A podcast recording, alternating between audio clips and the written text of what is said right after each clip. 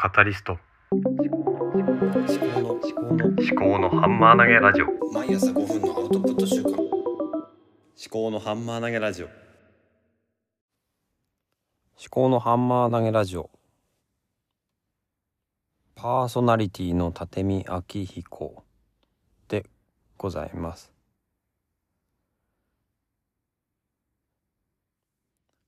毎朝5分のアウトプット週間というサブタイトルつけていたんですけどもね。なかなか毎朝できなくなってきてポッドキャスト番組のタイトルからは除きました。ただ冒頭のジングルの中にはまだ残してあります。それはまた別バージョン作るのが手間がかかるっていうのもありますし基本的にはやっぱり毎朝5分やりたいなーっていう思いもあるからなんですよね。あとは毎朝5分ということで言えばちょっと生活リズムが最近また崩れてきてまして朝4時とかに起きてもなんかルーティーンが確立してないんですよね。前は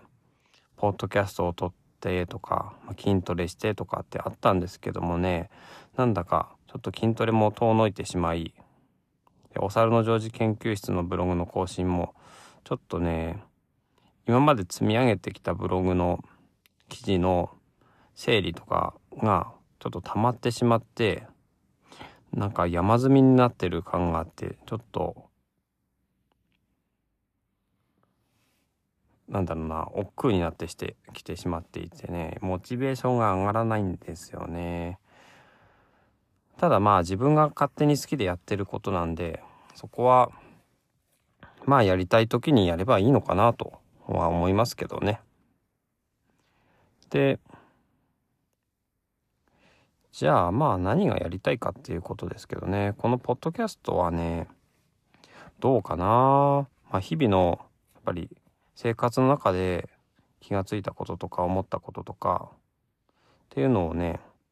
まあタイムカプセルみたいな形ですよね。ハンマー投げしてその投げたハンマーがこう一個一個タイムカプセルになってるような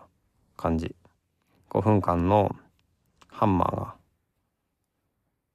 あちこちにまあ起こっててそれを後でいつでも、まあ、ポッドキャストなので聞けるっていうことですね。まあなんだろうな記憶のタイムカプセルとでも言いますか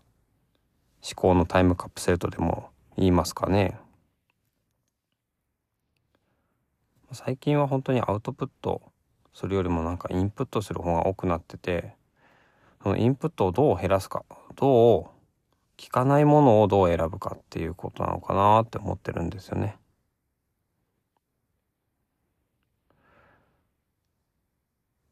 と今日何を話そうかなって思ってたんですけど。うん。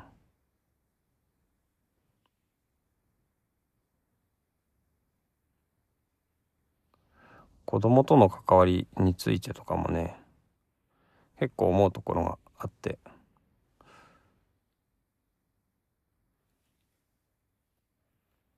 次話そうと思ってることは一個まああるんですけどねうん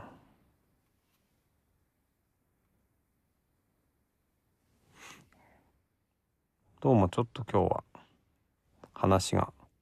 紡ぎ出せてないような感じはしますね。まあ、次回はですね私の息子がまあ5歳になったんですけど昨日ちょっと紙にねいろいろ書いてよこしたんですよね。それが面白かったのでまあ面白かったし自分の振る舞いについてもなんかよく考えさせられるようなそんなことがあったので次はちょっと息子との関わりについて話をしてみようかなと思っています。ではこんなところでではまた。